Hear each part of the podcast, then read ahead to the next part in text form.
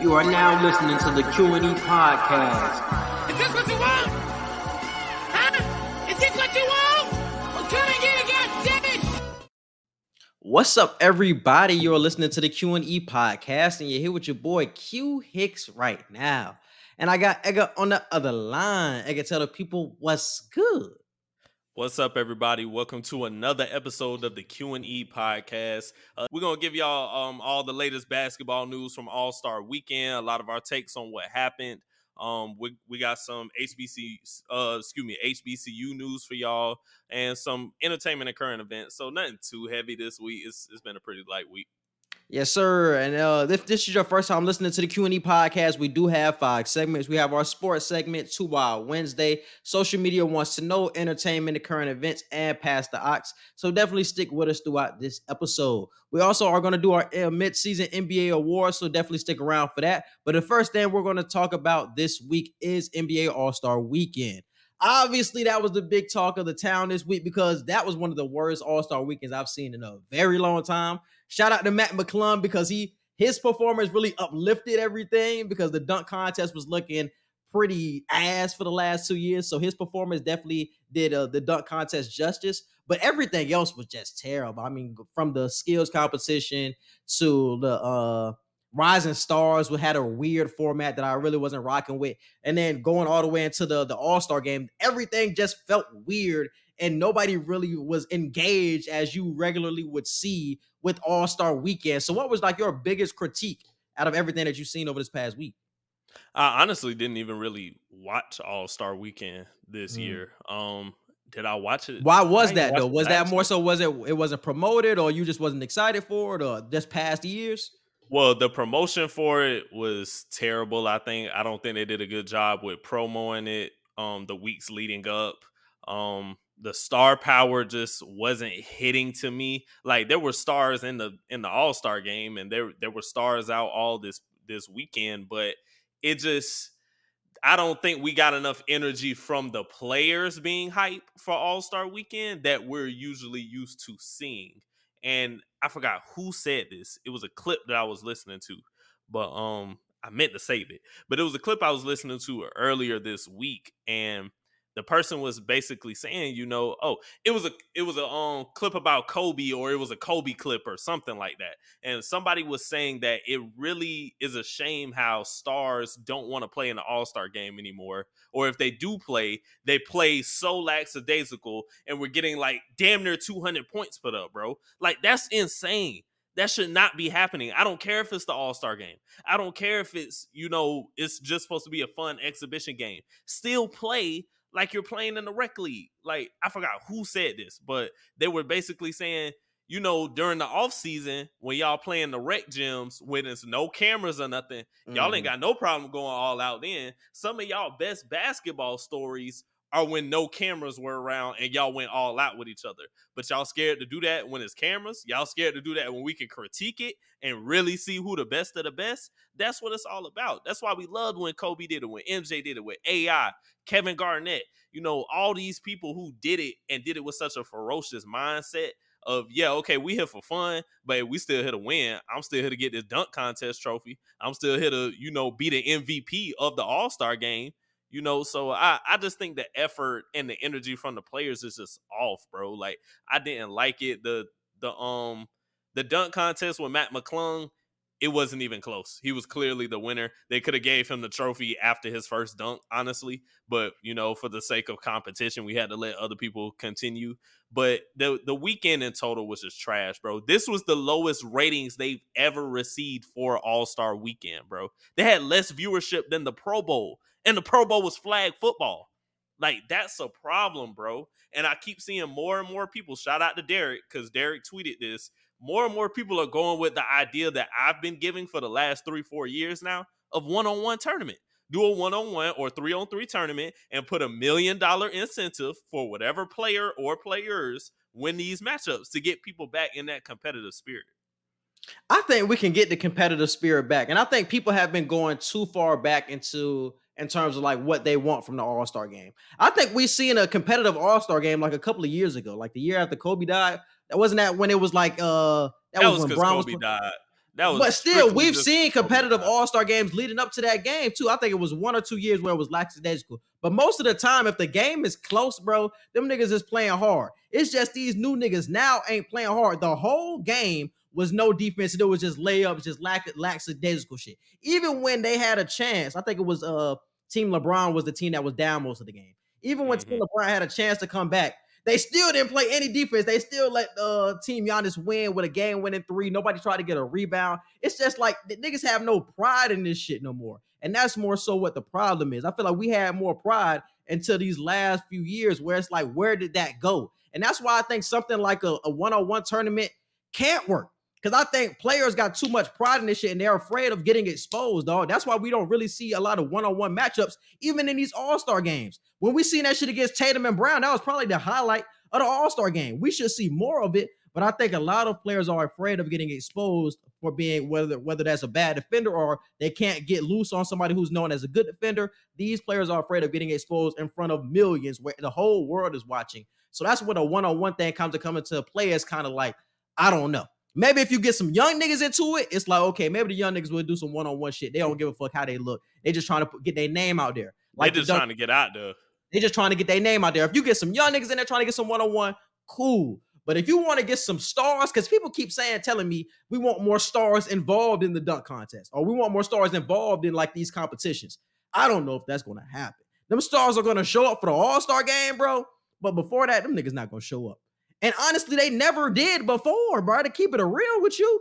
Like, even when we think about the early 2000s, it was always up-and-coming players that played in those type of skills competitions, three-point. It was always the up-and-coming players. Like, when D-Wade was young, he was doing it. When Bron was young, he was involved with it. It was always when you were young. And y'all want LeBron to be in a... But you're still naming stars, though, bro. Regardless of whether you're young, in the middle, or old... We're naming stars. Like, of course, if you But like I said, a lot of people are scared of being embarrassed in that same aspect, too. I'm telling you, niggas' pride is affecting them in this type of shit. I totally agree that. I totally agree with that. And I hate that. I hate the fact that it's like that. Yes, of course, people get criticized way more now than they did back then due to social media, due to the fact that you can see everybody and hear everybody's opinion.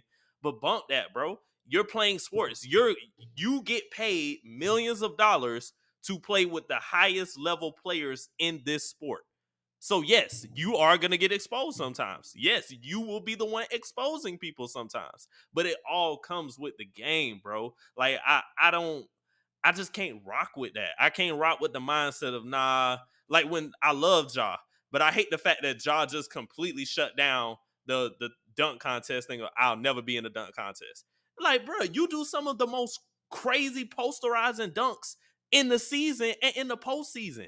Even if you don't ever do it, don't just straight up tell us that you're just never gonna do it. Like, because you put a bad light on yourself with that, because you make it sound like you're too good to do the dunk contest. Like, and that's just certain. Where we're at in the dunk contest competitions, bro, he's too good for it. He is too good. Like I said, how are you too good for it? He's too good for the shit because he's a high-level player. He's the best player on a contending team, bro. Them niggas have never been a part of dunk contests, bro. I promise you they have not. If you're on a contending team, who have we seen on a contending team? Don't talk about 2001, my nigga. We're in a completely different era 20 years later. Come on, bro. When the last time you seen a real star? When the last time you seen a real star in a dunk contest? I don't even gotta go 2001. 2000, I forgot what year it was, but with Dwight. When Dwight did the Superman shit. That ain't 30 years ago now. That ain't 20 years ago. Dwight dunking? That ain't like no damn Ja. The dunk wrist ain't the same, bro. And we see that Ja got a history of getting injured when it comes to that. Freak injuries happening. Why am I risking myself with some competition shit? It don't make sense for Ja to do a dunk contest. Part of the sport. Why am I? But bro, the dunk contest don't matter. If I'm going to get injured, I'm going to get injured playing a game, bro, not doing a competition. Well, that's why it's dying. That's why this. That is why it's dying. But I can't blame the players for that. I can't blame the players for that. That's not a part of the shit, bro. That's not part of the shit. It is. Injuries are part of the sport. Did you see LeBron get hurt in the All-Star game? Did you see Giannis get hurt before the All-Star game? He couldn't play. These niggas are not going to risk their bodies for an all-star game, bro, because this is not what's important, bro. Is that unfortunate? Yes. But these niggas care about the real season. These niggas care about the playoffs, bro. That's the real goal. Is that unfortunate to us? Cool. But them niggas care about the bottom line, bro. Them niggas want to win championships. Them niggas want to make deep playoff runs. If we get injured during the All-Star game, you niggas is going to have like, oh, damn, you niggas should. Because think about it. If Ja would get injured in a dunk contest, who are we blaming? Are we going to say, what are we going to say? Are we going to say, damn, Ja shouldn't have been in the dunk contest. Why did he go in the dunk contest? That's the first thing niggas going to say if Ja get hurt in the dunk contest. But now y'all want him to be a part of it, but y'all not thinking about the downside part of it as well, bro. We always have to think about the downside of it, bro. You niggas ain't thinking about it. If you want Ja to be a part of it, you're not thinking about the downside. Dollars to play a sport where injury is possible. But this shit is optional, bro. This shit is optional. I'm not trying to make it sound like he just has to do the dunk contest, but the fact that stars get to just use this cop out now, no, I ain't trying to get hurt. When stars back in the day never used to get hurt, I get it, bro. Not everything has to be like back in the day, but damn, like there's no sense of tradition with anything now. Like, we just get to scoff at tradition with everything. Nah, bro, that ain't cool. That's why niggas love Kobe mentality, bro. Kobe literally said, these niggas do not have Kobe mentality. And that's what this is showing. This is what this is showing you. No, because one nigga has Kobe mentality, bro. Bro, we can't just throw Kobe mentality on all of these niggas. I'm not throwing it around like they're just on Kobe's level, but the mentality of I'm going to play my hardest and I'm going to give niggas a show. I'm going to put on a show for these people. Everybody don't got that mentality, bro. Well, the fact that just because nobody have it don't mean at least 10% of them shouldn't have it. Stars should have it. Okay, the whole league ain't got to have Kobe mentality. You still got Westbrook out there. But the people we look at as the best players in the league, or at least the top 50 players in the league, yes, I'm looking at y'all to have that mentality. Yes. Nah, bro, not no more.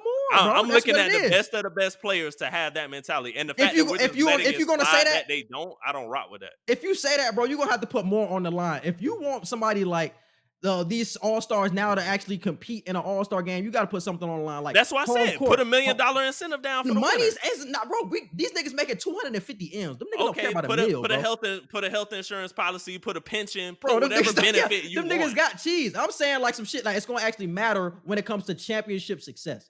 I'm talking about like home court for the NBA Finals. That's what you're going to have to put on the table for these niggas to actually play in an all-star game. They already get to do that stuff with the seeding. All that happens with the seeding. No, but I'm saying them niggas are not going to play.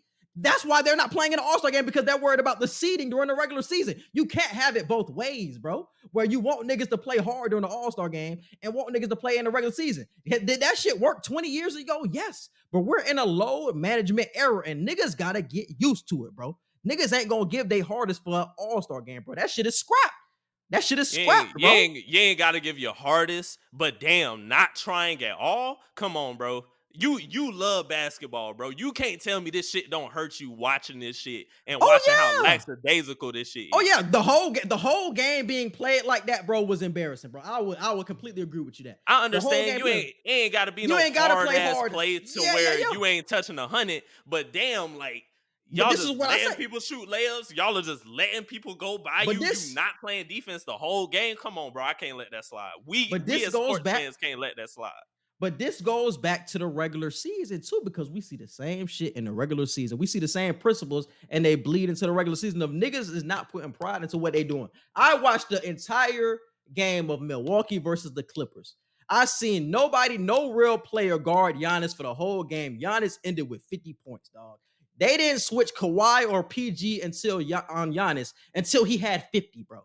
I about to say to the end of the game. These niggas had no pride in the shit. Why are you not telling your coach, bro, Giannis is going crazy. I gotta get on him. I gotta slow him down. You know what I'm saying? Because obviously this is gonna have some impact on seeding.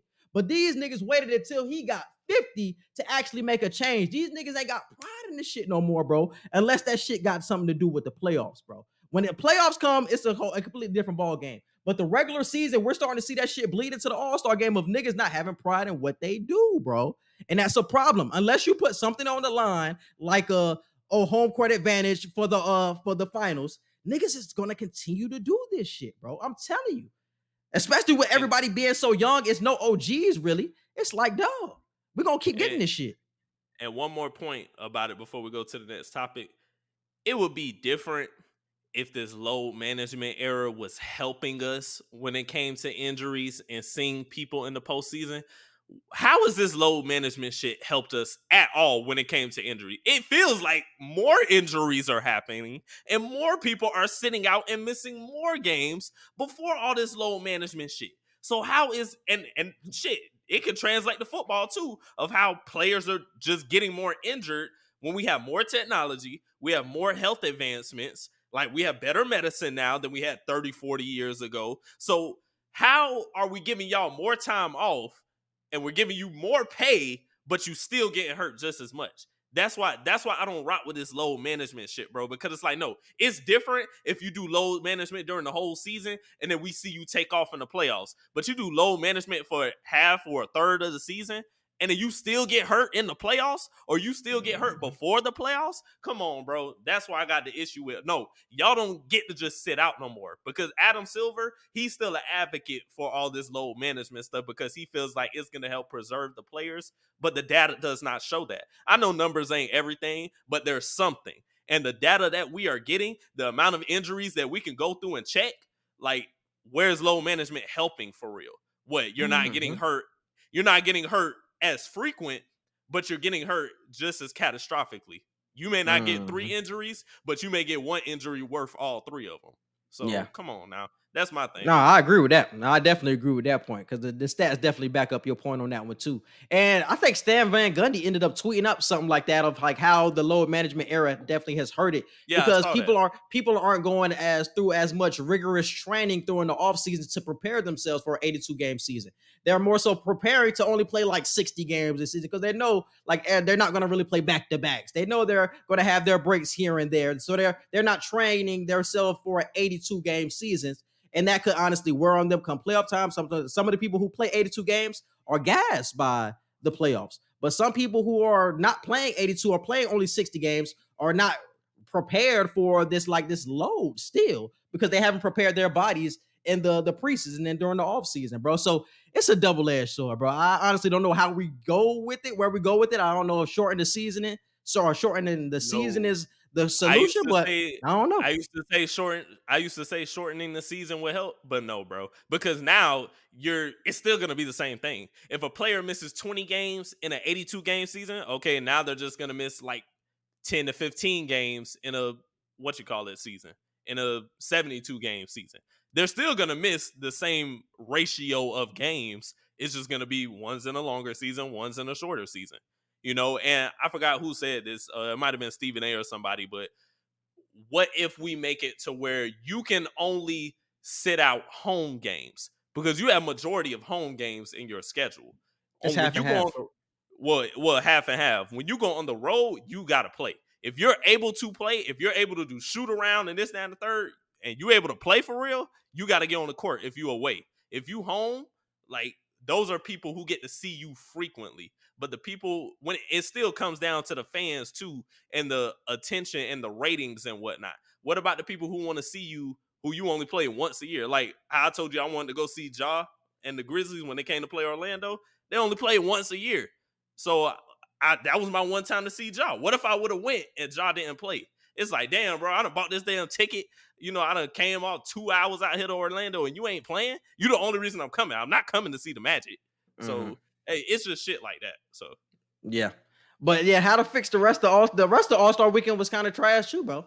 Like I said, Rising Stars. I feel like going back to the old formats in terms of the competition will be best too. I feel like even when it comes to the All-Star game, going back to East and West, and just having pride into it. Make that shit East and West again, because honestly, that draft shit was kind of whack to me too. I wish that was done in a different format. But in terms of the Rising Stars, I wish Rising Stars went back to rookie sophomore. I like that you're trying to change it up, Adam Silver. You're trying to do something different, but we're seeing what making it different is doing. It's just fucking the shit up for the viewer's experience and the tradition of shit. We've been seeing this in a certain way for so long. Now you changing it to make it fresh, but you're honestly hurting this product now. Like the skills competition was terrible. Why is the skills competition in teams? These guys, they had like three different categories. Like shooting is passing. It's like, why is it so much now? Go back to the old format at a skills competition. Would be way better. It was way more exciting with the old format. Just go back to that. You're trying to change shit for the sake of changing it, and it's not making the product better in terms of the competitions. Don't fix it. Don't fix it, bro. For your competitions, that's what it got to be. For the dunk contest, Mac McClung saved this shit. But in a couple of years, when Mac McClung is done with this shit, we're going to have the same complaints about, oh, the dunk contest is cooked. Because other than him, it was nobody else who impressed. It was Mac McClung and his shit to lose. So it was, I think you got to start going with professional dunkers. I like that they grabbed him from the G League at the time and made him a contestant. I think you got to get to the point where you're starting to grab niggas who are just like professional dunkers and making them a part of it so we can always be engaged and see shit that we never seen before. Like that 540, I don't remember the last time I seen a 540 dunk. And the fact that he pulled that off on his first try to was clutch. And that's something that you get when you grab people from other places other than the NBA, bro. That's the product you get. So I think that's something that the NBA has to start looking to as well, bro. But it was a cooked product this weekend, bro. It was cooked.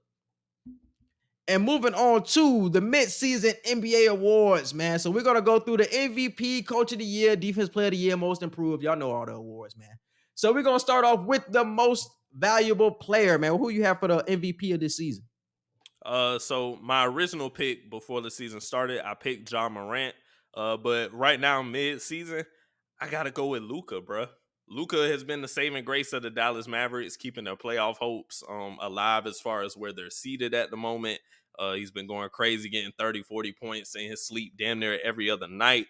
So I got to go with Luka right now. He got a great duo partner next to him. Hopefully that can boost their hopes of getting to the finals through the West. I think it's Luka this year right now for mid-season. I would honestly go with Giannis, man. I feel like we're getting to the point with Giannis where it's the same way we got with Bron of like, he's clearly the best player in the league, but we have Giannis fatigue when it comes to giving him the MVP. But he has clearly been the best player this year through all of the injury bugs that they have. Like Chris Middleton has barely played this season. I mean, Drew Holiday has been in and out of the lineup. Even Giannis has been in and out of the lineup. But the fact that they're only a half game out of first place and they've been going through all of that injury bullshit is because of Giannis and how dominant that he has been throughout this entire season. Consistent 50-point nights. Just like a consistent defensive player of the year type of play from this man. I know Jokic is putting up huge numbers. He's having an excellent season. But we cannot take for granted what Giannis is doing because he is going through one of those LeBron type of runs right now where we're taking for granted him being the best player. And he's putting up MVP numbers and he's doing MVP shit right now. And he's clearly the best player in the NBA. So I think Giannis is the MVP of the NBA. And before we go to the next award, Nick Wright made a solid point this week. I was listening to him while he was filling in for Colin. He was basically saying that he wasn't trying to shit on Jokic because Jokic is a top five, damn near top three player in the league right now. But if Jokic isn't even a name you mention when we talk about who's truly the best player in the league, if he's not the third, fourth, or fifth name you mention, how is he the leading candidate for MVP right now? Is it strictly just off of his numbers? Off because his impact. Off his impact, bro. Because you got to think about what Jokic is doing. When Jamal Murray has been in and out of the lineup, he's carrying that team. Name me somebody else on that team other than Jamal. You know, Aaron Gordon after that? Come on, he's making it work with him being a star and role player. So I definitely cannot shit on Jokic because his impact is undeniable, bro. Undeniable for sure. You could talk about him in the playoffs, how he can be attacked during the playoffs and all that other bullshit, but his impact and during the regular season and his impact on winning is undeniable, bro. And I can never disrespect that man for that. If you say Jokic is the MVP, I can't be mad at you, but I feel like you will be taking Giannis for granted in that aspect by saying, oh, Jokic is the MVP. And I think Embiid deserves way more credit than what he did. Embiid up there, too. He up there, too. It's crazy because we see Embiid cook Jokic in a game and nothing changed in terms of the MVP standings. It's crazy. Yeah. It's like because we kind of seeing like Embiid is one-on-one at least. We see who has the better of the two in that type of matchup. So I'm surprised he doesn't get more love in these conversations because back-to-back years, Jokic has won, but back-to-back years, Embiid has been number two. So when are we going to start showing Embiid the love for him to jump over that hump of being number one and winning these MVPs? Because he's in the conversation all the time, but I feel like he doesn't get enough credit to win it. But just to say Giannis' stats before I move on, he's averaging 32, 12, and 5, bro. He's averaging 32, 12, and 5, and he's putting up a block and a steal a game, bro. Crazy as hell stats from Giannis, bro. Do not take him for granted. Moving on to Defensive Player of the Year. Who you got? Defensive Player of the Year. My pick originally at the beginning of the season was Bam Adebayo, but right now I got Jaren Jackson Jr. as the midseason winner at the moment. I think he's been locking people down on the perimeter crazy. I just think he's a true defensive. He's a wall. Like there's damn near no getting past him right now. So I got Jaren Jackson Jr. Leading that category right now. Jaren Jackson is definitely up there for me, but you could call it bias. You can call it what you want, man. The best defensive player I've seen this year is Bam Adebayo, bro. I'm tired of him getting overlooked every year, bro. Last year, they said you got to put up better offensive stats for you to be a part of the Defensive Player of the Year conversation because the Heat had the best defensive team last year, and he didn't win Defensive Player of the Year. But we see Jaren Jackson has the best defensive player or best defense on the best defensive team, and we see him leading the Defensive Player of the Year race. It's kind of crazy, but I think Bam, in terms of versatility, bro, nobody can guard 1 through 5 like that, man, bro. Nobody, like, it's gotten to the point where guards, point guards, fast point guards don't even attack him anymore because they don't even waste their time going at him.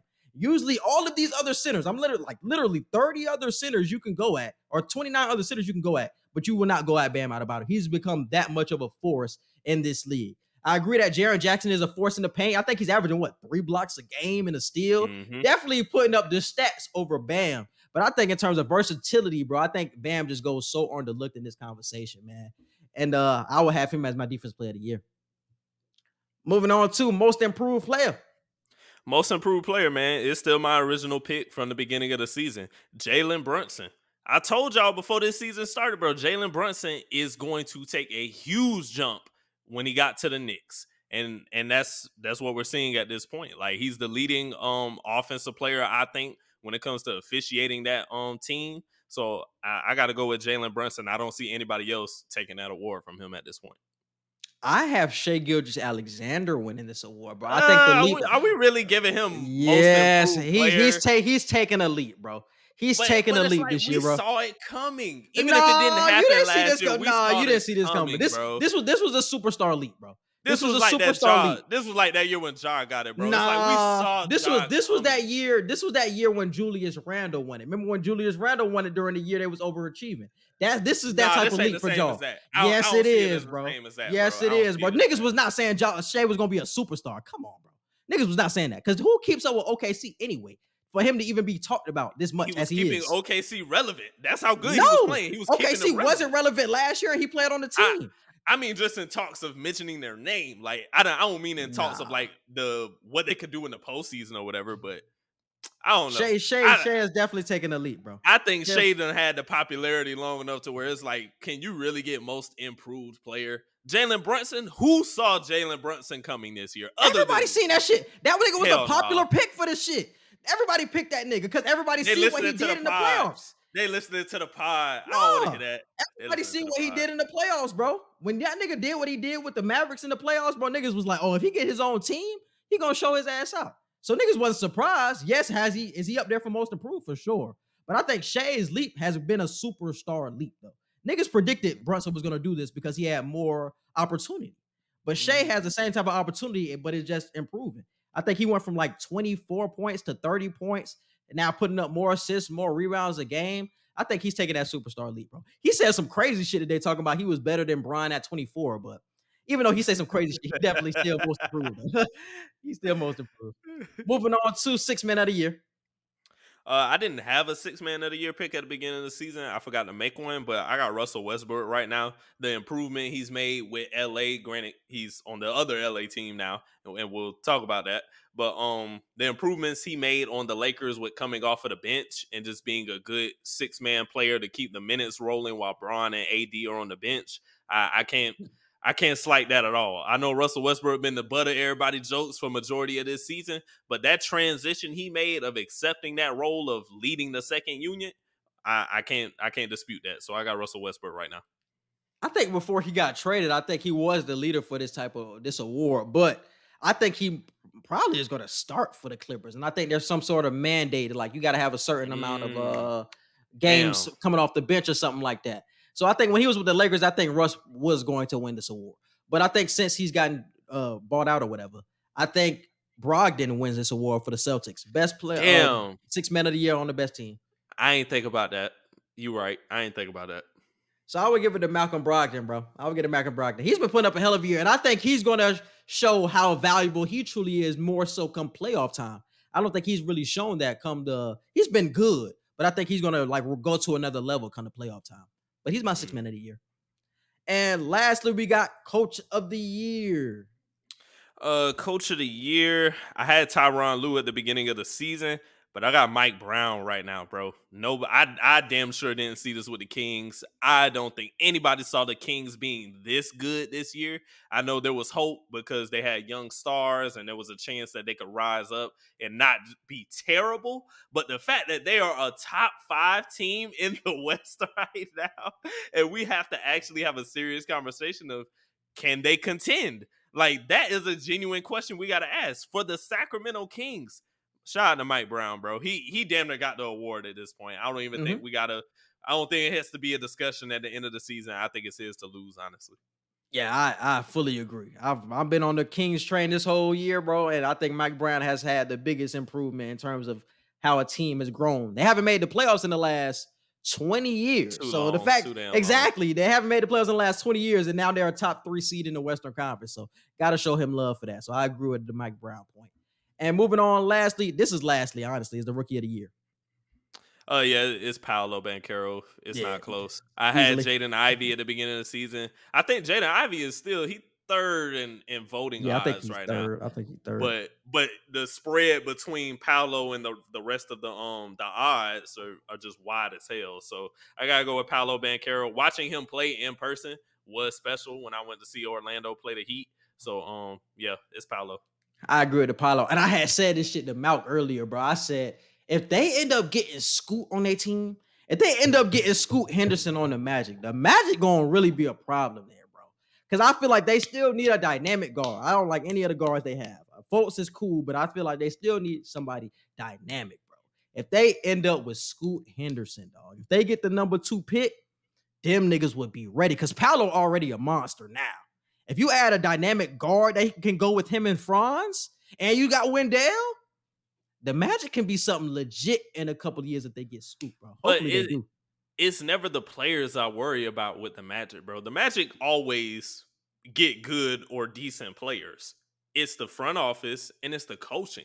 And it's just the culture of Orlando. The culture has dropped tremendously in Orlando ever since them Dwight Howard days. That was the last little bit of culture that they had, and it's been nothing. There's no identifier for what the Magic are. And I think, one, that's why they can't get any stars to migrate there. And then 2, that's why they can't keep any of the players that they have, because I don't think they do a good job at developing and making the players better.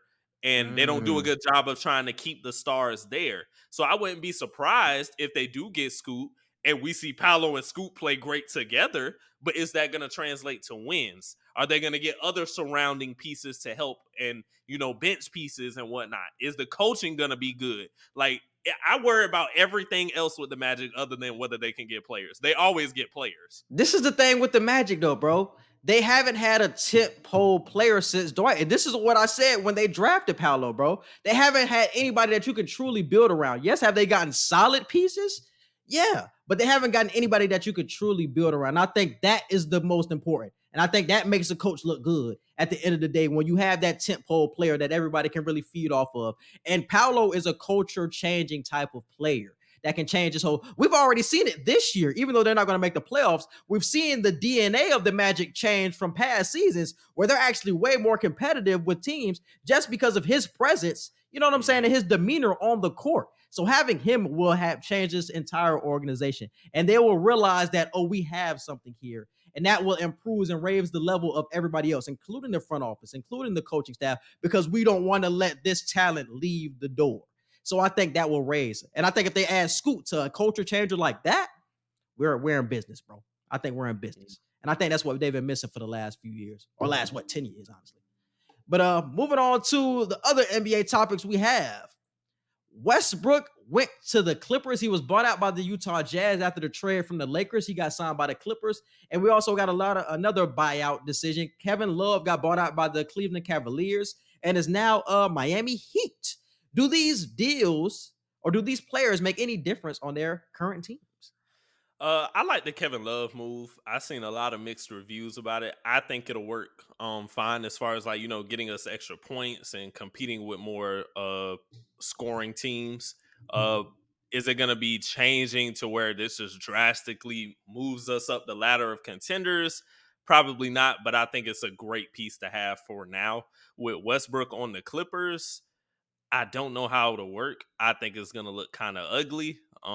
Just especially with you talking about him possibly starting, well, not even possibly, most likely starting in the first unit. I don't know how it's going to work. I know him and Paul George, they had somewhat of a connection in OKC, but you got Kawhi in the mix now. You can't just have Kawhi sitting to the side when he's the star player in this situation. Mm-hmm. And Westbrook is not really a facilitator. And when you see Paul George and Kawhi, you're looking for more of a facilitating point guard. And with Russ, he's full court press. Like, he's full steam ahead every time, and I'm kicking out if I don't got the layup. And that's not how you really play with Kawhi and PG. So I don't know. I think that's going to be out of these two, I think that's going to be the most interesting situation to see what's going to happen. But Kevin Love to the Heat, I like it. Do I love it? I don't know yet, but I like it in terms of just face value of who Kevin Love is and what he brings. It's a cool deal. I mean, Kevin Love hasn't been playing that great this season. I think he had a thumb injury for most of the season, so he hasn't been shooting that great. But apparently he's healthy now. He wanted more playing time. That's why he was asked to be bought out by the Cavaliers. So the one thing that two things that he have been having huge problem with is shooting the basketball. Them boys cannot hit threes at a high clip at all. They really have no pure shooter anymore. So they need better shooting on the team. Kevin Love will provide that, I think. And then they had no size, bro. They had, other than Bam, them niggas was running. Everybody was 6'5". Everybody was 6'5" out there, bro. They needed more size. So Kevin Love would also provide more size for them in terms of a backup big or just playing alongside Bam. That has been a problem the whole season. So I think in those two departments, he will help the Heat. Does that push us anywhere, any further than what we would have been? I don't think so. I think our ceiling is second round exit. I think that is our ceiling. Exactly. I don't think we get past that. I think that was our ceiling before Kevin Love, and I think that's our ceiling after Kevin Love, even when we get Kevin Love. So yeah, I think it'll be me solid. Me and you on the same page. So that's just the Heat ceiling right now. Westbrook to the Clippers, even though it's the most interesting, it's the most high upside to me. Because there is a lot of upside to this in terms of the Clippers have never had a true point guard that attacks at all times. And Russ is going to have a lot of space on the court to create. He's going to have nobody in the paint other than Zubac. And he can do a pick and roll with Zubac to get Zubac out of the paint. You got Kawhi and PG are not ball dominant players. So that won't take away from Westbrook. You can have the ball in Westbrook's hands. He can create. Westbrook has shown that he can hit the three ball at a way higher clip this season. I think that this can work. Other than even though the K-Love deal would obviously be solid, this has the potential to be like high upside. This can take them to the next level of maybe they can get to the conference finals with a Westbrook. You know what I'm saying? I think that's their potential did go up a little bit. But when we get to the playoffs, we always get that question with Russ of damn, will he fuck it up for you at the same time? So it's the highest risk and highest reward with Westbrook, bro. Because even though I'm saying all this good shit, we've seen Westbrook fold in playoff series, dog, and lose niggas playoff games. So that's another thing that you have to be worried about. Niggas gonna sag off him. Niggas gonna make him shoot. You know what I'm saying? So how do you really play him in a playoff series? That's something that the Tyronn Lue and the Clippers got to figure out because that happens every year for the past few years. So. And I would want to see Russ be more of a, like I said, I got to say it again. I would love to see him be more of a facilitator in this situation, but we know that's not his game. And he's a terrible passer too. At least over the last two seasons, Russ has been a terrible passer when it comes to wide open passes, when it comes to making the difficult passes that superstars should make. Russ is just not key with that. That's not a strong suit of his. So I don't know. You got to be able to give Kawhi and PG their looks. That is a role of a point guard to get other people their best looks and hit the shots when you can. But is Russ going to be able to have that six-man mentality as a starter of, hey, I'm just here to make sure everybody else plays better right now? So I don't know. It's yet to be seen. I think it has a chance of working, but like you said, the risk versus the reward, like that's really the issue right now. So, and how well the Clippers has been playing without Westbrook, because I think they've been going on like a winning streak since they went to Terrence Mann has been starting at the point guard with Kawhi and PG, and he's been working. He's 6'7". Obviously, he's not doesn't have the name like Russell Westbrook, but he works. He defends. Yeah. Like I think they end up transitioning to Westbrook being the starting point guard. But if it ain't broke, don't fix it for the Clippers. If I would honestly keep going out with that Terrence Mann starting lineup until I see Russell Westbrook work with Kawhi and PG and Zubac and Morris, I will let him come off the bench at first and then transition him to the starting lineup. Because I think Mann is a good player. I think he makes a difference in the playoffs. All right, and moving on to the second half of the season. Before we move on, we did get a firing in the NBA. The Hawks ended up firing Nate McMillan.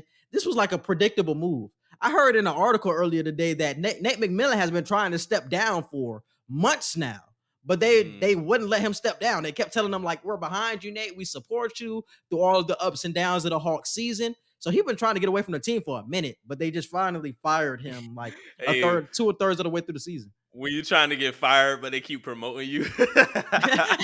Like literally, like I don't know. He tried to leave for like months now. Like it's crazy. Bro is trying to sabotage himself, and they're like, no, we totally support everything you're doing right. I just set the place on fire. Like, what are you talking about? Like no bullshit. That's really what he's been doing. Like he stopped caring months ago for this team. He really has. But that just happened today. I think Ime Udoka is a candidate. Quinn Snyder, the former coach of the Utah Jazz. So it's currently up in the air. They just promoted somebody to the interim coach earlier today. I forgot his name, but he just got promoted. I'm assuming he was an assistant coach. So that's something to look forward to for the Hawks in the offseason.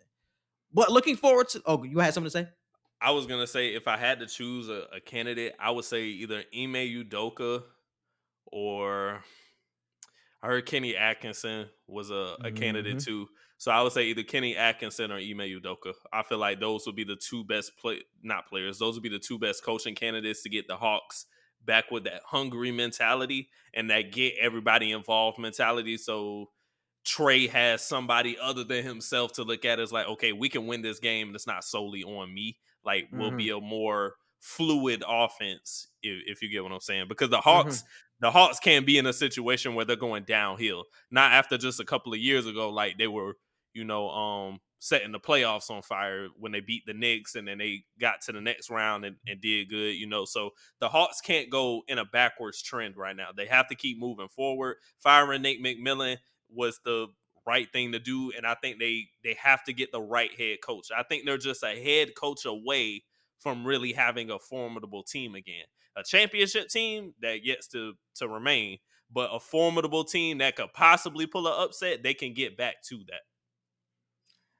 They need a coach that is going to put Trey, I don't want to say in check, because these grown men at the end of the day, but it has to get in Trey Young's ear of like, bro, you got to play more off ball, bro. That has to happen.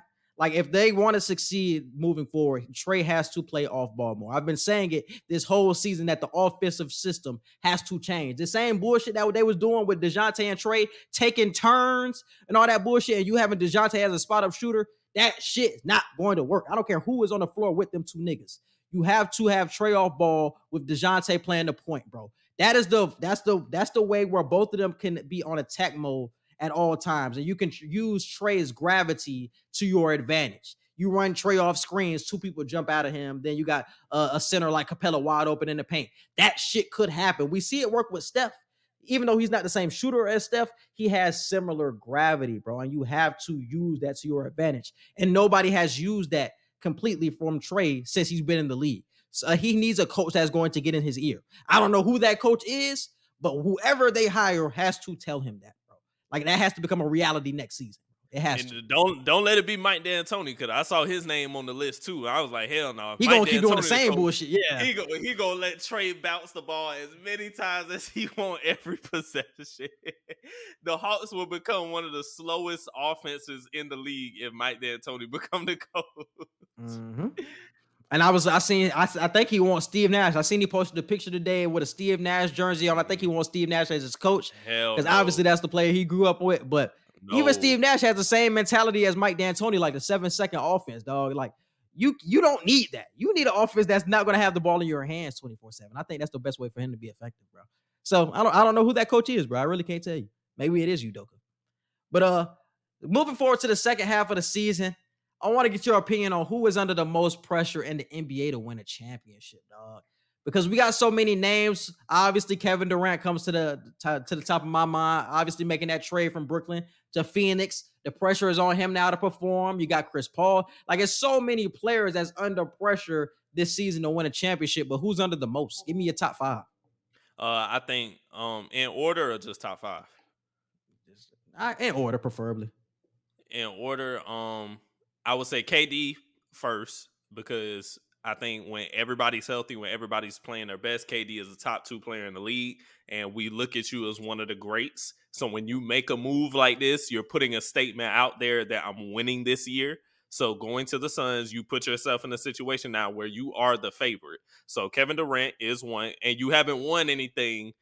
You've actually been in terrible situations since leaving the Warriors. You know, so and people love to say, well, he the reason they won them 2 chips, and they the reason he won them 2 chips. So you get a chance to prove yourself now with the Suns and show that you can win in other places. So Kevin Durant is 1, Kawhi 2. I've been telling y'all for the past couple weeks, Kawhi been skating under a lot of people's radar and not getting no criticism for real, not getting no expectations. I don't hear nobody talking about Kawhi no more. People love saying, well, he got that shit with Toronto. That was way in 2019. I do not want to hear that shit. If you are a great player, if we look at you as one of the best players of a generation or for a decade or whatever, pressure is always on you. So Kawhi 2, Chris Paul 3, get that damn curse out of the way. Number 4, Tatum is young and he has a bright future ahead of him. He has still majority of his career ahead of him, but it's like the Celtics, even with their coaching situation not being the same this year, it's like y'all keep knocking on the door and people keep saying y'all are a team that can do it. It's time. It's time to answer that call, especially in the East right now where it's like outside of the Bucks, it should just be y'all if we're being honest at this point. Mm-hmm. I got Philly, but y'all can probably bounce Philly if y'all really wanted to. So Jason Tatum 4 and 5. Who would I have at 5? Damn, I think 5 is where you could toss it up and say anybody damn near. I'm not putting Bron up there. I'm tired of people. Bron damn near 40, bro. What he's doing is awe-inspiring and is great, but the man damn near 40. I'm not looking at no 40-year-old man to lead a team to the playoffs. If you so happen to be good on a playoff team at 40, okay, good. But I ain't looking at you to lead no team. At 5, I'll put Luka just for the sake of you've been wowing us for the past couple years and you ain't been to a conference championship yet. So, well, conference finals. So, KD, Kawhi, Chris Paul, Jason Tatum, Luka Doncic in order. Got you. So, I agree with your KD point. KD has to be number 1, bro. You can't be bouncing around to all these super teams. You just failed with the Nets. You have to win this year. The most pressure is on KD to win. I don't care what injury he's coming back from. The eyes should be on KD. We always talk about with KD how he doesn't have the same type of pressure as LeBron. And honestly, who else in the NBA does? Because LeBron is the chosen one. But he should have that same type of pressure as LeBron has had throughout his entire career of like, all right, nigga, this is the pinnacle moment for you. You're on a super team. You got all these players now. They didn't even trade all of the assets to get you. You have everything you need. You have one of the best coaches in the league. You better do this shit in the playoffs, nigga. It ain't no excuses for you at all. It's nowhere to run either, KD. It ain't nowhere to run. You better show the fuck up. KD is number 1. Chris Paul is number 2 for me. Chris Paul is number 2. He got to perform. too much shit is around Chris Paul not to perform this year, dog. Quincy been on Chris Paul head for like 2 years. That's what I'm saying. Chris Paul needs to do some shit, dog. You telling me Chris Paul, the best floor general that we've ever seen, has 2 of the best buckets we've ever seen in NBA history? You got Devin Booker. You still got DeAndre Ayton. You still got KD. Come on, bro. You got the best scorers in the damn league. You better perform, fucking Chris Paul. I don't want to hear about no injury excuse. I don't want to hear none of that bullshit from Chris Paul fans, dog. He better brew this shit in the playoffs this year. He better show the fuck up. So Chris Paul, number two. Number three, I got Jokic, dog. Jokic got to do some shit in the playoffs, dog. He got to make some shit with his Nuggets team. Have we ever seen a two-time MVP just fly under the radar? Like, real, no pressure. No pressure really is thrown on Jokic in terms of winning. Like, that shit is crazy to me. He's potentially going to win his third MVP, and nobody looks at his team as like a contending team. Everybody kind of overlooks him. Third MVP in a row, which hasn't happened in how fucking long? Which is and they're not the favorite? Like, nigga, whoa. We really need to be reconsidered. That's why I gave Giannis the MVP, because come on, he needs way more pressure. I know I talked about it earlier of like last year, Jamal Murray was hurt, this, that, the third. Everybody's healthy now, nigga. The pressure is on you to get this shit done and have a performance in the playoffs that we can remember. We know you're against the odds because the Suns are the favorite, but you got to put up a fight, bro. You can't be that damn defensive liability that you always are. You got to step up to the plate, bro. That pressure is on Jokic. That pressure's on Jokic to be a better defender come playoff time. He's three. Kawhi is four. Kawhi's kind of weird to me, bro. Kawhi's kind of weird. Because could you put him higher? For sure. But I feel like he's kind of cool with where he's at in the league. I don't get that hunger from Kawhi. And that honestly puts him lower on my list. Because it really feel like he ain't hungry but for this shit. But that's an issue. That's an issue. That is an issue, though. That's an issue. We can't let you go to L.A., say that you're dethroning LeBron in LA, that you got the real LA team and not him. Sure. And now we just don't get to say anything. Oh no. Oh, that's why I said it's weird as hell. I've never experienced somebody like this. Kawhi, I would have Kawhi at four, but it's weird with Kawhi. Because like I said, he has pressure. He has pressure for sure. Because Kawhi would have went to LA first and then Bron went after. Oh, we would kill LeBron for not winning anything yet? Mm-hmm. Oh, hell no. You can go on with the next one though. Yeah, Kawhi is four. Like I said, he deserves pressure, but he gets so many passes, dog. It's crazy. But I think he's four. Five, Embiid, bro. Embiid is too dominant of a player, dog, to not have a deep playoff run or a memorable playoff run on his resume, dog. Like I just said, has been second in MVP voting for the last 2 years, and he's going to be top three this season. We need some memorable run from you, dog. You got Harden's healthy. Maxi's healthy. This team has been looking the best that it's looked for the past couple of years now. Everything's coming together. You guys are gelling. We need a deep playoff run from the Sixers, bro. And Embiid has to put himself on the map this year in terms of playoff success. So I feel like he is five, bro. So I would have KD, Chris Paul, Jokic, Kawhi, Embiid. That's my top five who is under the most pressure to win a championship. Gotta see something, bro. Gotta see something. And moving on to the NFL, we got Eric Bieniemy is now the offensive coordinator of the Commanders, leaving the two-time NFL champion Chiefs and leaving Patrick Mahomes to get this opportunity. I don't know how to feel about this. I don't know how to feel about it either. I like the fact that he was able to get another job quickly. I guess that's the only good thing I can get out of this situation. He should be a head coach in the NFL. He's had head coaching interviews with multiple teams. For some reason, teams just coincidentally don't want to hire him. And I hate the fact that we are so questionable. And when I say we, I mean the media. We're so questionable on how could this be happening, when I'm not willing to just completely throw the race car out of it. But there has to be some type of particular motive the NFL has against Eric Bieniemy. I don't know what the hell it is. I don't know what he may have done behind closed doors that the NFL just will not let him be a head coach for.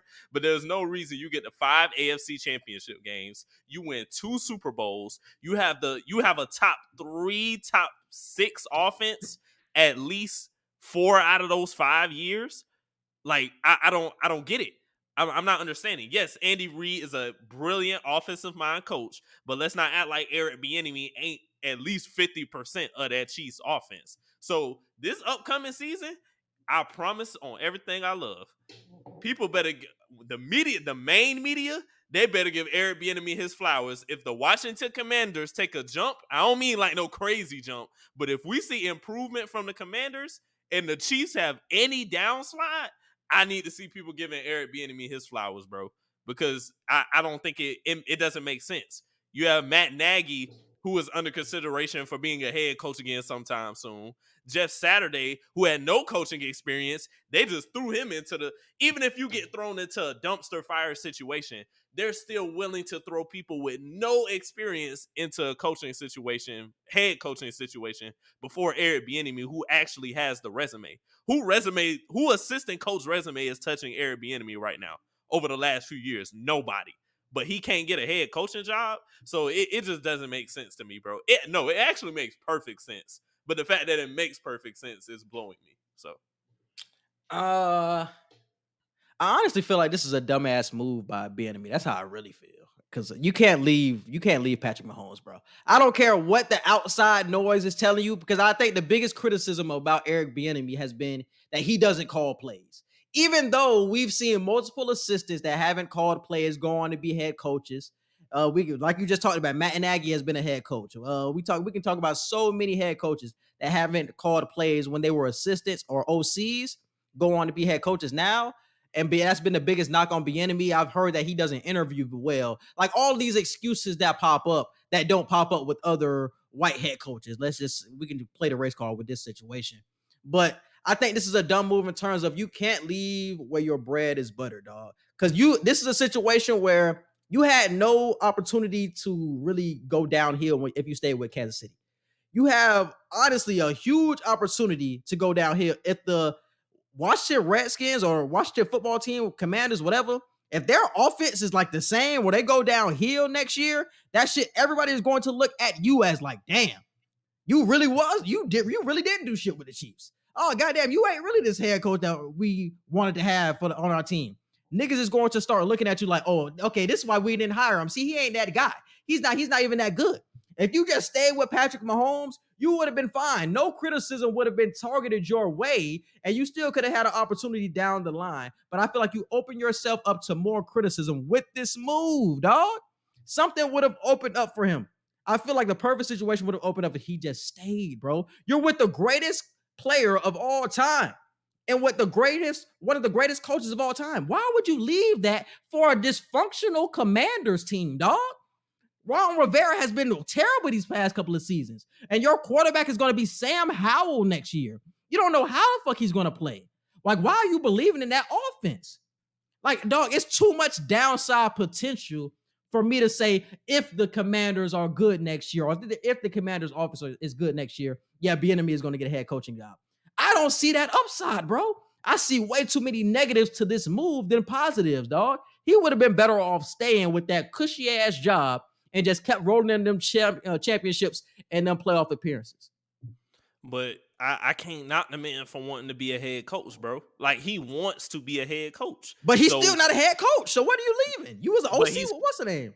He's putting himself in a situation now where he's putting the pressure on himself. I can't be mad for him doing that. He didn't want to stay in a comfortable situation, because in that comfortable situation, they were going to continue to say, oh, well, Andy Reid's still probably the one really calling the players. No, he put himself in a situation now where it's like, I'm going to a team where y'all will really see that I'm having an impact on how well the offense does. Like I said, the Commanders don't have to take a huge jump offensively next year, but as long as we see them improve some kind of way to where the offense doesn't look terrible, because they have offensive pieces, they just don't have a quarterback right now. But if he can make Sam Howell look halfway decent, I think he proves his case with that, bro, because he ain't got to be perfect. He ain't got to be the best offense in the NFC East. It don't even got to be the second best. But if it's a contending offense to where it's like, damn, this better than last year,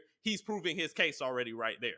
That, yeah, I deserve a head coaching job because I can make at least something out of nothing with the Washington Commanders. So I think it's on his side, bro. Even if it doesn't go well, there's been plenty of white coaches where they fail here, they fail here, they fail here, but somehow, some way, they make people say, maybe if they just be a head coach, they might have the success. Why it can't be that way with Eric Bieniemy?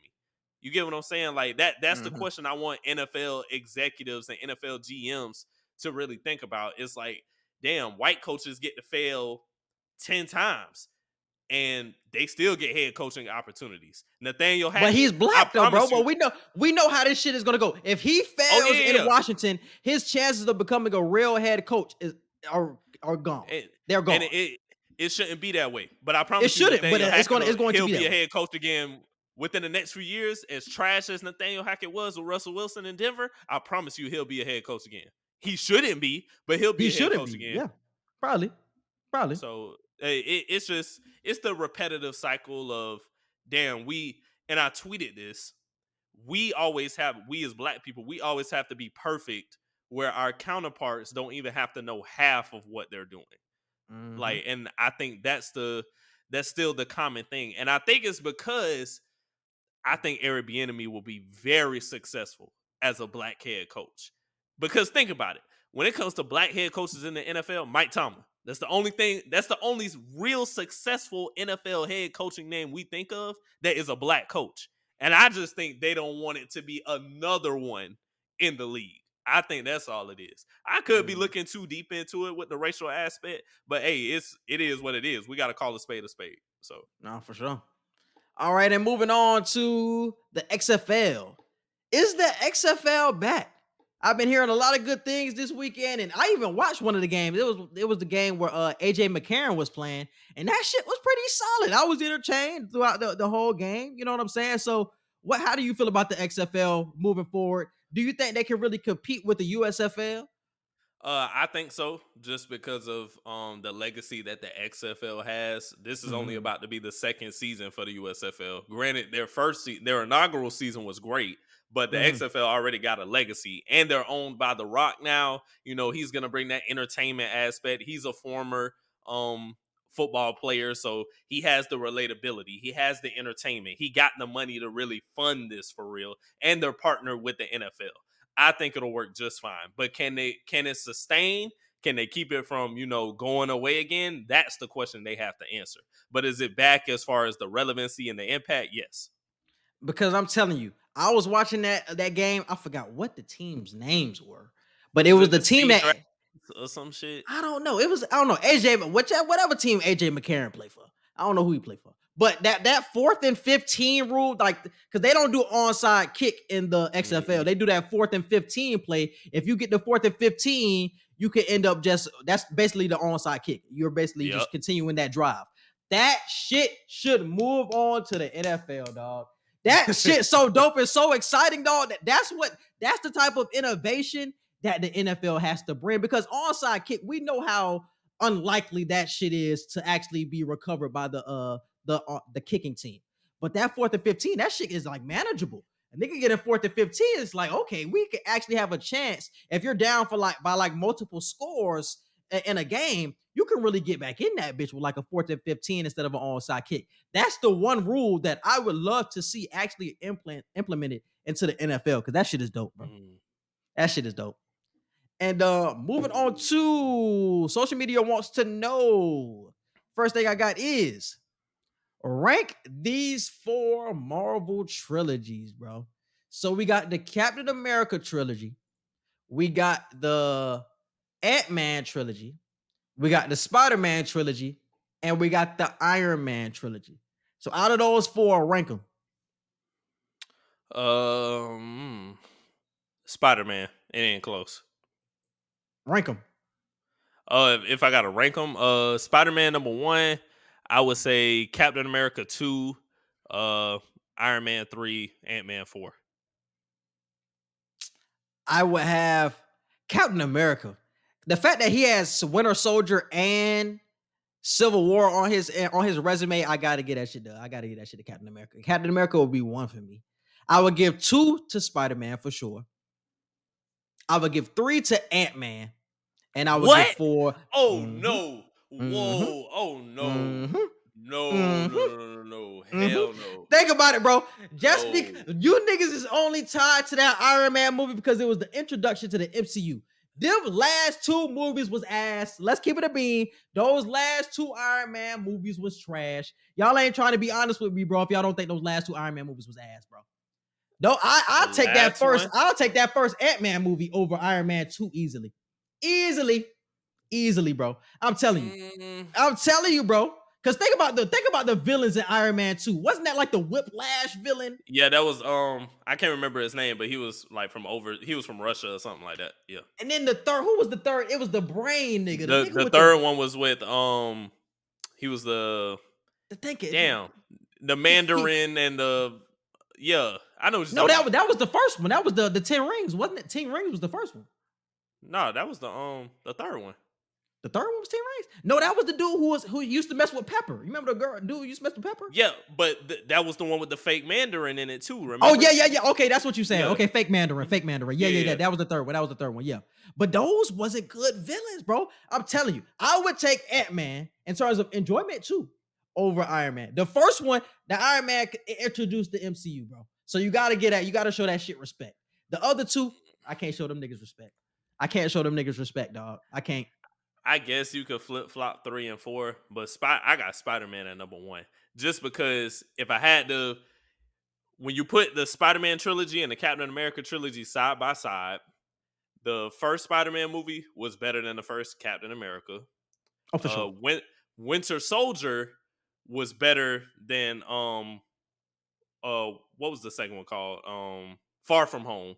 Spider-Man Far From Home. So Winter Soldier was better than Far From Home. Whoa. No. I don't agree. I don't agree. What? With what you're about to say? Because you're about to say Spider-Man was better than the Civil War. I don't agree. It was. Spider-Man 3 was, yes. Spider-Man No Way Home was better than Civil War. Yes. I don't agree. Civil War was that shit, nigga. That introduced Spider-Man. It was. That's one of the best Marvel projects out of their entire, like, franchise. But I'm telling you, the more I watch that No Way Home movie, it don't age well, dog. We get our Spider-Man back with Toby, and we get him with Andrew Garfield. But I'm telling you, the way Peter loses his aunt, bro, and how dumb he is in that fucking movie is not as good as Civil War, bro. I promise you. Because he had to grow. He had to grow. He was still a kid, bro. He's still a kid. But yeah, so you get the rankings, and then my next one I have, one has to go. For this one, it was Disney Channel edition. So one has to go. So the options are Hannah Montana, That's So Raven, Wizards of Waverly Place, and we got Sweet Life on, was this Sweet Life of Zach and Cody or Sweet Life on Dead? See which one this is. Sweet Life of Zach and Cody. So Wizards out of those four, Place gotta go. It's not even close. I love Wizards of Waverly Place. It ain't close. If it was Sweet Life on Deck, then yeah, that gotta go. But the original Sweet Life of Zach and Cody, I'm not putting Wizards of Waverly Place over that. I'm not. You crazy? No. And I'm not putting it over Hannah Montana. Gotta go. Hannah Montana gotta go. You crazy as shit. No. Hannah Montana gotta go. We'll talk about this. We'll talk about this later. Hannah Montana gotta go. What are you talking about? No. Hannah Montana gotta go. We got classics. Bro. You know how many classic songs we got from Hannah Montana? Do you remember Wizards of Waverly Place movies, my nigga? The Wizards of Waverly Place movies. Nobody remembers the movie. I swear to God, I do. I do. A real nigga like me do. Ask anybody else. Nobody remembers the Wizards of Waverly Place. That's how Selena Gomez really got on the map, my nigga. What you mean? And Hannah Montana was on Miley Cyrus was on the map from episode 1. Y'all like her for the music. What about the show though? The show was fire. The show was fire. What are you talking about? She had the Waverly Place. She had the Jonas Brothers on there. Bro, stop talking. You tripping right now. It wasn't better than Wizards of Waverly Place. Hannah Montana is a legendary show. Stop. It was good. Bro. And so was Wizards of Waverly Place. Don't do that. Don't do that. Don't do that. Respect these niggas. I am. Fire. You're just tripping by saying it's better than Hannah Montana, and it's not. It's the fourth best. Out of these four shows, it's the fourth best. Hannah Montana gotta go. If I grew up without Hannah Montana, I would be fine. If I grew up without Wizards of Waverly Place, without Wizards of Waverly Place, I would be fine. You crazy as hell, my nigga. That shit kind of introduced you to that Harry Potter shit. If we keep it in the bean, no, it didn't. Yes, it did. Harry Potter came out way before. What you talking about? No. This shit came out in like 2007, my nigga. What you mean? Harry Potter has been out since 2001. What are you talking about? Oh, damn, you right. I'm about to say, what are you talking about? I'm a Harry Potter stan. What are you talking about? Harry Potter got a 6-year head start. And the books were out longer than that. Wizards of Waverly Place was still fire. Fuck you, nigga. That shit was still fire. I'll still had him on telling get the fuck out of there. That moving on. Trying to say Wizards of Waverly Place paved the way for Harry Potter. I can't believe I damn sure forgot where Harry Potter came out. I damn sure forgot. I can't believe you, nigga. Oh, my God. Hey, that was my introduction to Wizards, my nigga. I didn't watch Harry Potter until long after that shit. Or long after this show. All right. And moving on. If you could go back in time with no repercussions, what event would you want to witness? And what movie should get a remake? So the first question I proposed was because, you know, all these movies and shows, when people go back in time, there's all these major things that you can't do and shouldn't do. They're like, don't step on this or don't talk to this person because you're going to change the entire scope of life as we know it. But if you could go back in time with no repercussions, like nothing bad will happen no matter what you do, what event would you want to witness? I think I would want to be... I think the event I would want to witness, I would want to see from a sports perspective, I have to see at least 1 year of Jordan playing in his prime. At least 1 year. From a sports perspective. From an entertainment perspective.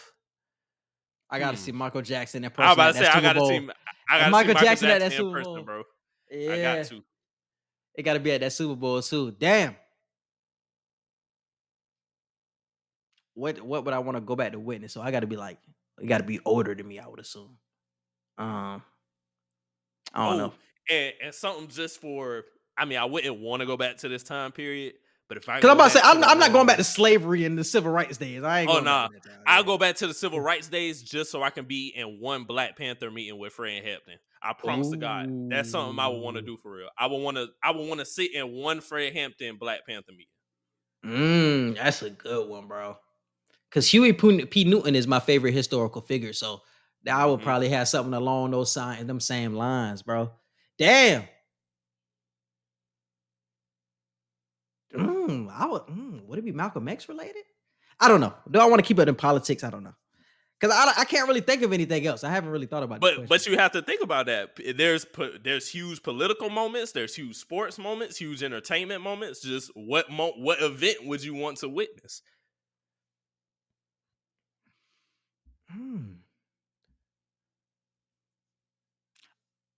If I'm keeping it a bean, if I had a bird's eye view of 9/11, bro, that would be some wild shit to see. That would be some wild. Imagine having a bird's eye view. You're not the one getting killed, though. Obviously, you're away from the action, but you seeing everything happen that's in front of you. That seems like some wild shit to see. Would you be traumatized? For sure. But that's some shit that I would want to witness and how that shit actually played out and how everything like transpired. Because I was legit when that shit actually happened. So yeah, I don't even remember too much of what happened. So I would like to actually have a bird's eye view of how everything came down, the plane going into the Hudson River, like all that shit. So I would say 9/11. Because people don't usually think about going to see traumatic events. So, excuse me. So that's something that really stuck out to me when you said that, because it's like, damn, people don't usually say that. We usually want to see the best of the best, but you really want to see a historical moment that really shook. Because that changed a lot of shit. Yeah, changed everything. Changed TSA as we know it. Exactly. So, so that's a fire take. That's a fire take. So I would say TSA. And then the second question of what movie should get a remake. We always talk about what movies shouldn't be redone, what shows shouldn't be brought back or rebooted or whatever. But I was thinking, I was trying to figure out what I would want to see a remake of. What would I want to see a remake of? I couldn't think of an answer then, and it's hard for me to think of one now because we always say what I don't want to see again. But I'm pretty sure there's certain things we would want to see again. If I could see a How High 2 with the original cast, dog, that's one of my favorite movies of all time. I would say that because they had that rebooted version with DC Young Fly and all that other bullshit. But nah, like the original cast, I feel like that would be fire. All About the Benjamins. If they redid All About the Benjamins, that shit would be fire. Or if they would have did a second one after the first one, that shit would have been fire. Ice Cube. If you are listening, You should keep that in your back pocket. All About the Benjamins too. That can still work. The movie ended to where I could see them doing a second one. But that's kind of like Bad Boys now. They kind of like, they was kind of in a Bad Boys type of vibe. No, but they could do it with new characters. I'm not saying Ice Cube and Mike Epps have to be in it, but they could be like the directors and executive producers behind the All About the Benjamins too. That shit would be fire, bro. Because the way they ended it, Bookham wanted his own PI firm. Mm-hmm. And you know, and who knows what Reggie Wright doing? Is he working with Bookham now? Is he just living off of his lottery money or whatever? Like, they could be in the movie, but they could be OGs, and it could be, bro, All About the Benjamins too, bro. That shit would be fire, or just a rebrand of the original. Like, if they revamped it, because the original one came out like 20 years ago at this point, damn near. So. Yeah, I can't really think of anything I wanted to be remake, because I feel like they're remaking everything and I don't want it. So I don't want remakes. Just make some original shit. But that's fire though. All About the Benjamins do sound. If I had to say what I wanted remade, All About the Benjamins, that shit would be fire. That's not fire. And moving on to entertainment and current events, we have NBA Top Shot getting sued. Yeah, so if you guys remember NBA Top Shot, we talked about it like about 2 years ago when it first launched as a NFT thing. So it says off of the Verge website, a judge allowed a lawsuit accusing Dapper Labs, who is the CEO of NBA Top Shot, of selling unregistered securities to proceed, despite arguments that the NFT moments are just like baseball cards. So the plaintiffs who are suing NBA Top Shot are suing them because they think NBA Top Shot is basically trying to have a stocks and bonds type of selling mechanism for their website, when that's not the case. The lawyers for Dapper Labs and Dapper Labs himself have come out and said, the court said these are not securities like stocks and whatnot that are being traded. These are basically video moments that we are just selling to buyers that they could trade amongst themselves. It's not an actual security, stock, or bond that you can like actually have accumulate more wealth in that sense of trading. So I thought it was interesting because the plaintiffs have bbeen saying that they've been they've been keeping people from withdrawing their money from NBA Top Shot. So that's where it gets spicy. So even though they're not treating it like stocks and bonds, people are not able to get their money out. And it's hundreds of thousands of dollars that have accumulated from these NBA Top Shot video moments that people are not getting their money for, or it's taking forever for them to get their money.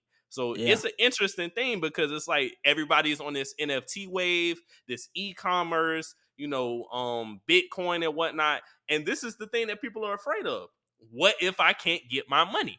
We've seen it happen with the other, Dogecoin and Ethereum and stuff, where people are having issues getting their money. Now it's with NBA Top Shot and NFTs. That's going to make people not want to get into this virtual currency, bro. If there's no guarantee I'm going to get my money, I have to look at thousands of dollars sitting there when I can't get it. That's a big issue, bro. Especially when you don't know the value of anything that you're buying, truthfully. That's honestly a hurtful thing as well, bro.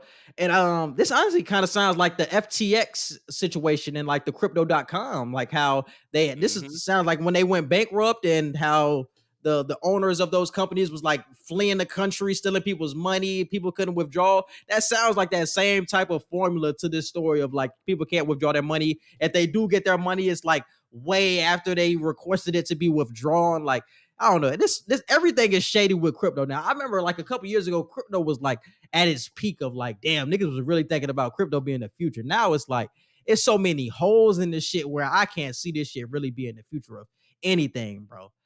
Unless you have to regulate it somehow. That's the only way crypto, or the only way that something like this can be like regulated. This, I don't know. I honestly don't know how this became like a cryptocurrency type of thing, because this should only be like a card. This is like, just like you buy cards and you could easily buy cards and like get your money back. This is the only thing that NBA Top Shot should be. Like, I don't know why it's become something like a cryptocurrency, but that's how a lot of people were treating it when it first came out. A lot of people were trying to get bigger to the stocks and the crypto. So they treated NBA Top Shot like that same thing. And it was always a weird concept to me. That's why I never really dove into NBA Top Shot. And that's honestly why crypto is on the downslide to this day. So nobody really knows any value. And it's just sketchy all around.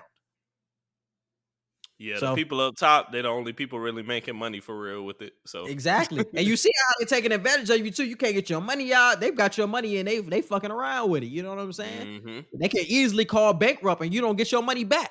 So, you know, hey, bro, there's so many ways they can take advantage, dog. Shit crazy. And moving on to Instagram. So Instagram is selling verification for $11.99. I think that's something that's going to start off in like the next couple of weeks, I believe. But a lot of people are starting to question, is it like the new Twitter Blue? Because Twitter Blue had the same type of thing pop off like a couple of months ago.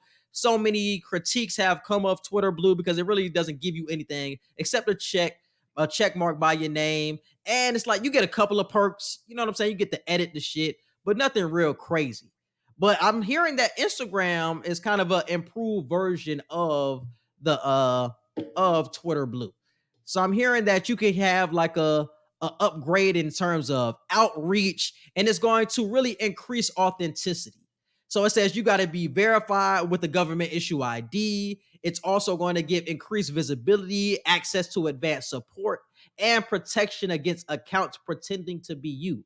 So it's not as simple as Twitter Blue. It's way more that comes into it than just, you know what I'm saying? You get to edit, you get a check mark, and nothing else really comes with it. Like you get more support, you get more of a outreach to more people who weren't really checking on your shit before. Like that's something that I feel like more people would buy into than Twitter Blue. You know what I'm saying? Especially with a static website like Twitter. Nobody's really gaining Twitter followers by the day. Mm-hmm. So that's just it. I think it's interesting. It's just hard for me to want to subscribe to paying for a social media that I'm doing for free.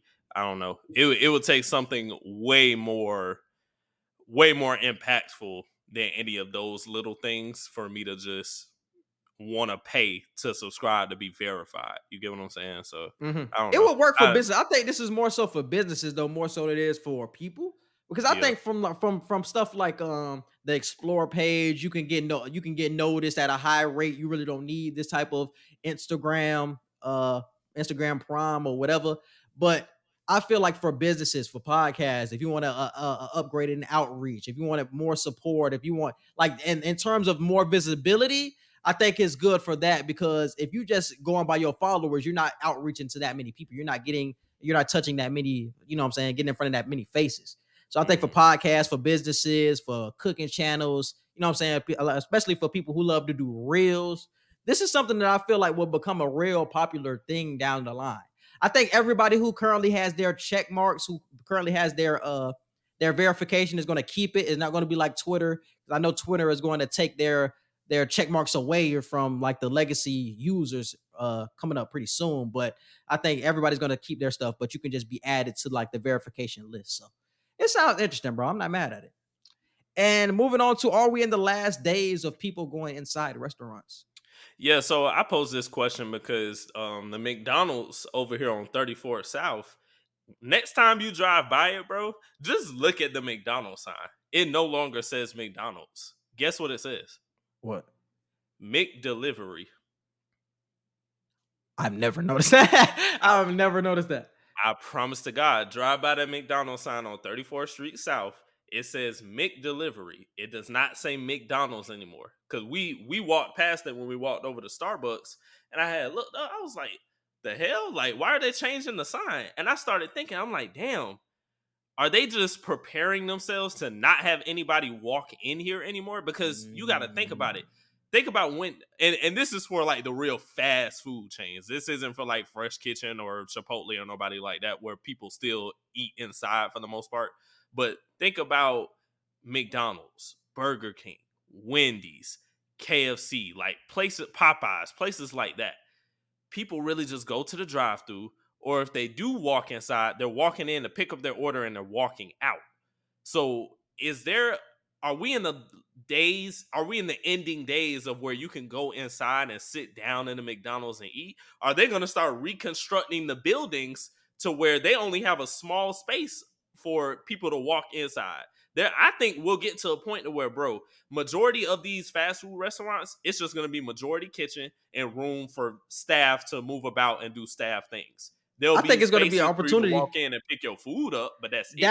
That's what I said. It's gonna turn like fully automated, bro. Where you could probably put your order in on the inside, because I think people still want to have that experience of like going in, because the lines be so long and shit like that. You want to have that other option of going inside of and taking your order. But I think it could be way more automated of like, nigga, it's not going to be anybody at the front desk like an actual cashier that takes your money. You're going to have to go to the screens like they have on the inside and place your order that way. And then your order is going to come out in like a certain section, and you get it and you leave.